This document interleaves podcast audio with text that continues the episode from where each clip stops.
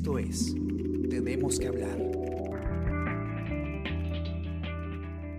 Hola a todos, ¿qué tal? ¿Cómo están? Espero que muy bien. Yo soy Ariana Lira y hoy tenemos que hablar del Tribunal Constitucional. ¿Por qué? Porque ayer, eh, después de aproximadamente dos meses, eh, el TC pronunció finalmente sobre la demanda competencial que el gobierno de Martín Vizcarra había eh, interpuesto para que el Tribunal Constitucional pueda explicar o definir cómo debía ser usada esta causal de vacancia por incapacidad moral. Ojo, este, este, esta demanda la planteó Martín Vizcarra eh, cuando se le se intentó vacar por primera vez, ¿no? Cuando se presentó por primera vez un pedido de vacancia en su contra, en ese entonces era por el caso Richard Swing, en septiembre. Eh, y lo que pedía el gobierno al Tribunal Constitucional es eso, ¿no? que explique cómo y cuándo puede utilizarse por el Congreso esta, causal prevista en la Constitución, que finalmente eh, dos meses después fue utilizada por, por el Congreso y terminó pues, por, por destituir eh, al, expresidente Martín Vizcarra precisamente con esta causal, ¿no? Entonces, digamos, el pronunciamiento llega tarde, puede ser que dice, creo que el tema es que no dice nada del fondo, ¿no? Lo que, lo que resuelve finalmente el Tribunal Constitucional es que eh, es declarar improcedente la demanda, es decir, eh, no se pronuncia sobre el asunto que el gobierno pidió, sino que básicamente lo que dice es que eh, como ya pasó, ya vacaron a Martín Vizcarra, ya pasó el tiempo, pues ya no se puede discutir el tema. Yo lo estoy explicando de manera bastante eh, básica, pero Karen Barbosa, periodista de política de Diario El Comercio, que está acá con nosotros, nos va a explicar todos los detalles de, de por qué, por qué toma esta decisión el TC y qué significa. ¿Qué tal, Karen? ¿Cómo estás?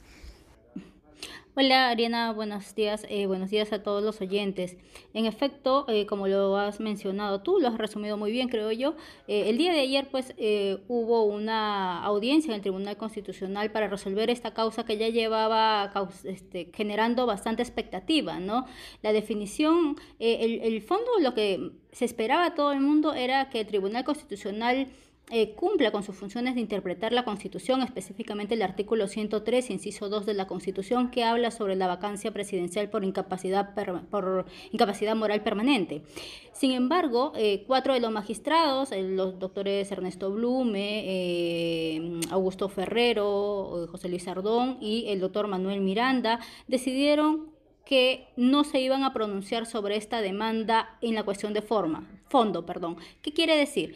Que eh, no iban a establecer o no estaban de acuerdo con establecer o interpretar este artículo antes mencionado que todo el mundo esperaba, porque como bien has recordado tú, era la causal que se había invocado para el primer pedido de vacancia del expresidente Martín Vizcarra y el segundo pedido de vacancia que finalmente prosperó en noviembre, el 9 de noviembre último, ¿no? Em, eh, en efecto, eh, lo que se quería era tener lineamientos sobre qué constituía o qué el Congreso podía interpretar por incapacidad moral permanente.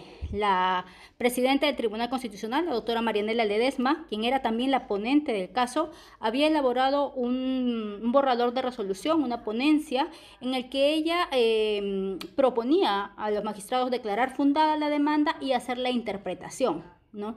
Sin embargo, este, esta ponencia no ha sido amparada, no ha sido acogido por la mayoría de los, de los tribunos. Eh, cuatro han votado en contra de la demanda y tampoco por pronunciarse. O sea, han decidido no pronunciarse, no decir nada, si está bien, si está mal, qué es incapacidad moral permanente. Ya han dicho de que eso ya está establecido en, la Constitución y que el Congreso es eh, libre de utilizarlo de acuerdo a la coyuntura. Es lo que ha manifestado incluso el día de ayer el magistrado Ernesto Blume, consultado por algunos medios de comunicación, ¿no? Lo cual ha dejado un poco en el aire esta figura porque eh, muchos especulan de que finalmente el Congreso va a tener la potestad a su antojo, ¿no? Eh, de decir cuándo es incapacidad moral permanente para vacar a un presidente, ¿no? Más allá de la figura del señor Martín Vizcarra, quien está, hay que recordar, investigado por graves hechos o por, por hechos que se están todavía investigando y que son presunciones, ¿no? Y a toda persona le asiste la presunción de inocencia. Sin embargo, son, son considerables las denuncias, ¿no? Desde actos de corrupción hasta entorpecimiento de las investigaciones eh, fiscales. Entonces, no, no es tampoco cualquier cosa. Sin embargo, eh, para la ponente del caso, la doctora de Ledesma, ella interpretaba de que tendría que haber un sustento muy fuerte o casi fundado eh, para utilizar estos hechos para declarar una vacancia presidencial. Es decir, que una persona tendría que haber de repente una condena, una sentencia, para que eh, no se, se pueda aplicar esta incapacidad moral. En, en, en un ejemplo así este, ¿no? simple. Pero eso no ha sido así. Eh, bueno, el país va a quedar con esta permanente duda de qué de, de qué es incapacidad moral permanente, más allá de lo que ya se indica en la Constitución, más allá de lo, lo, que se indica en los libros de debate del Congreso, más allá incluso de lo que se ha utilizado en el Congreso de la República para aplicarlo al caso del señor Martín Vizcarra, ¿no? porque él puede ser hoy día él y mañana más tarde puede ser otro presidente que no le gusta el Congreso de la República. ¿no? Eso más que todo es el peligro, ¿no? el uso de esto para vacar a la figura del presidente, de la presidencia y con esto impedir de repente que un gobierno eh, termine su mandato, ¿no? termine su, su, gestión de cinco años para la cual fue electo. Así es. Y vamos un poquito a, explicar justamente esto que dices tú, Karen, que es, tan importante. Eh, eh, ¿Qué pasa con esa causal? ¿no? La Constitución sí permite vacar al, presidente de la República, digamos, por, por, por parte del Congreso. Eh, por, por, varias causas, ¿no? Este, una, bueno, evidentemente cuando muere el presidente se, se, se le vaca, ¿no? Es una cosa ya que viene a ser más formal. Eh, el, lo, lo, segundo que indica la Constitución es eh, justamente esta, esto de la incapacidad moral o física permanente, que ya lo venimos discutiendo. Eh, en caso renuncie, su, el, el, el Congreso eh, al momento de aceptar su renuncia, lo vaca, o por ejemplo por salir del territorio nacional sin permiso del Congreso o no regresar dentro del plazo, o eh, en caso haya, haya sido sancionado por alguna infracción eh, eh, a la Constitución. -huh. Artículos 100 y 99. Así es, correcto. Entonces, el problema aquí es la, la causal número 2, ¿no? La permanente incapacidad moral o física, en este caso moral.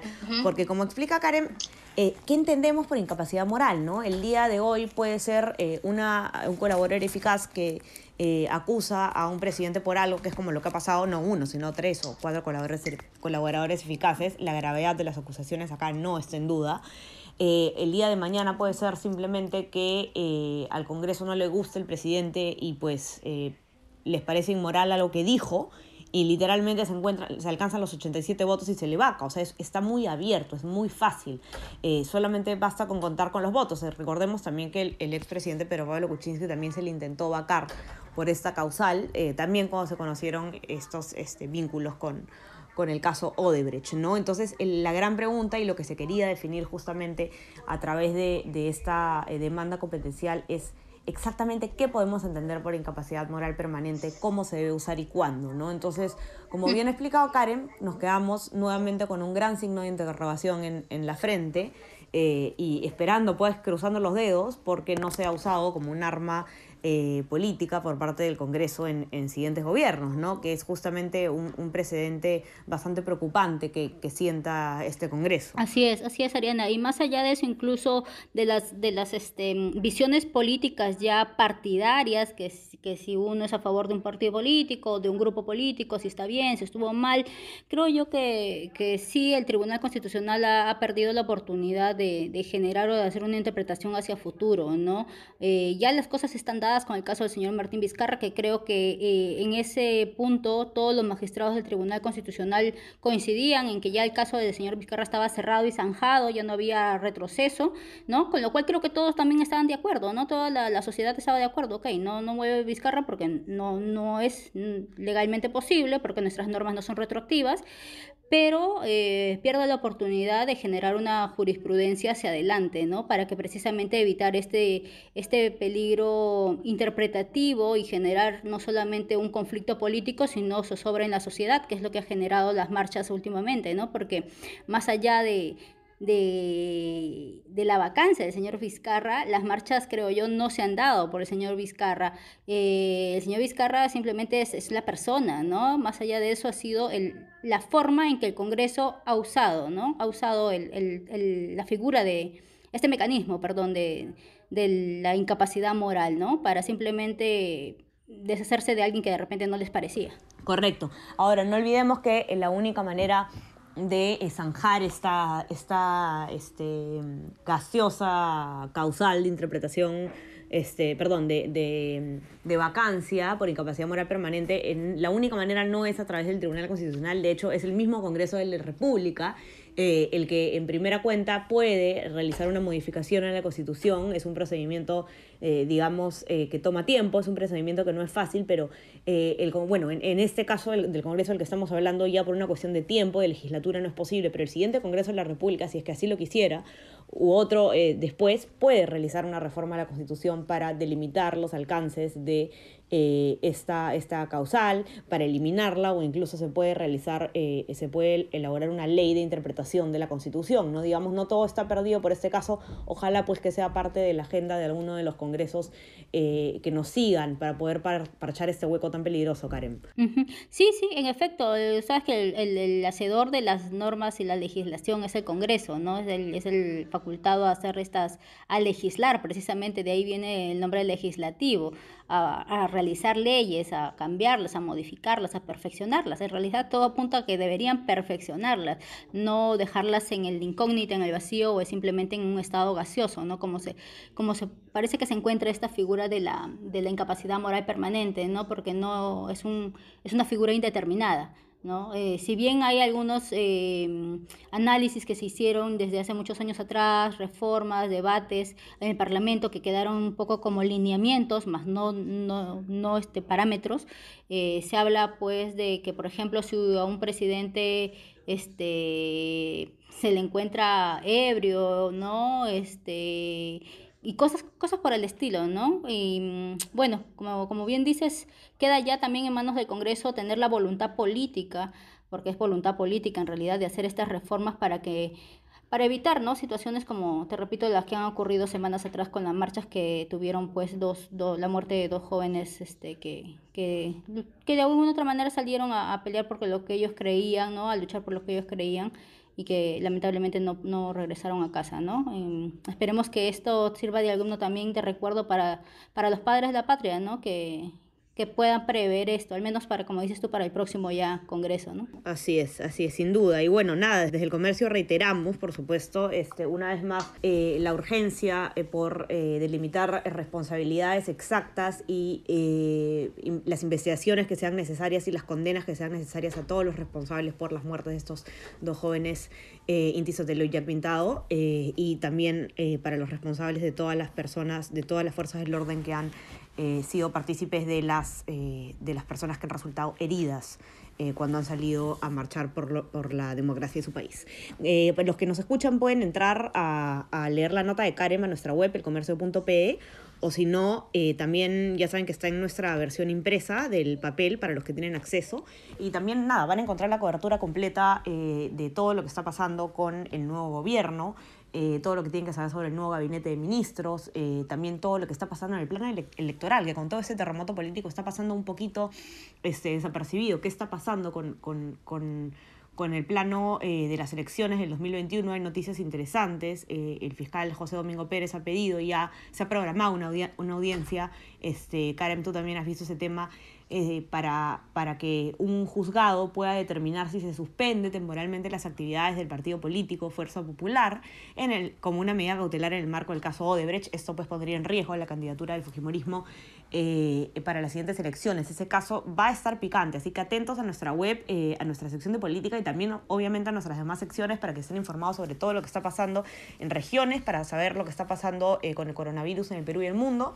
Y también no se olviden de suscribirse a nuestras plataformas. Estamos en Spotify, Spreaker, Apple Podcast y SoundCloud. Y si quieren recibir lo mejor de nuestro contenido a lo largo del día, eh, pueden suscribirse a nuestro WhatsApp, El Comercio Te Informa. Muchísimas gracias a todos y gracias Karen, te mando un abrazo enorme. Gracias también a ustedes. Cuídense todos, chao, chao, buen día.